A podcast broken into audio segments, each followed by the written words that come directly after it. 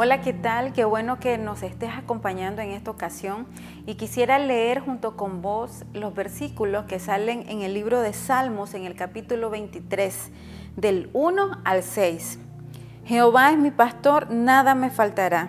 En lugares de delicados pastos me hará descansar. Junto a aguas de reposo me pastoreará.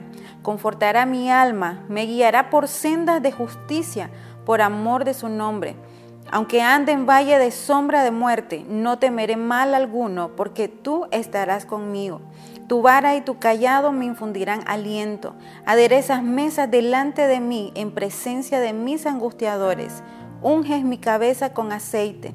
Mi copa está rebosando. Ciertamente el bien y la misericordia me seguirán todos los días de mi vida, y en la casa de Jehová moraré por largos días.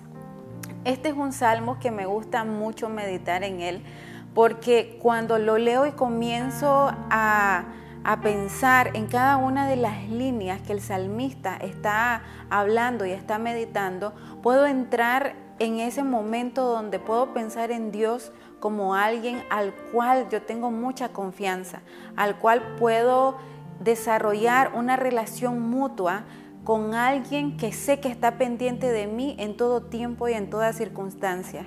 Y cuando leemos cada una de estas líneas, podemos ver al salmista hablando de diferentes situaciones que estaba atravesando en ese momento.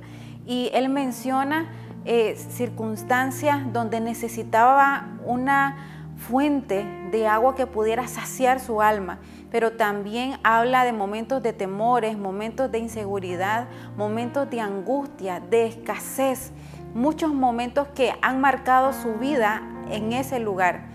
Y hoy leyendo esto podemos identificarnos con Él porque son cosas que nos pasan casi diario. Son momentos que si vemos atrás en algún momento los hemos atravesado, pero la buena noticia es que Dios promete estar con nosotros. Dios promete venir y darnos una respuesta en ese momento difícil. Y yo quiero que tú puedas meditar en este tiempo. No sé cuál es tu necesidad, no sé cuál es el momento que hoy estás atravesando, pero el Señor quiere que confíes en Él, que puedas desarrollar esa dependencia, así como el salmista nos muestra, y podamos clamar a Él, porque en Él está el oportuno socorro.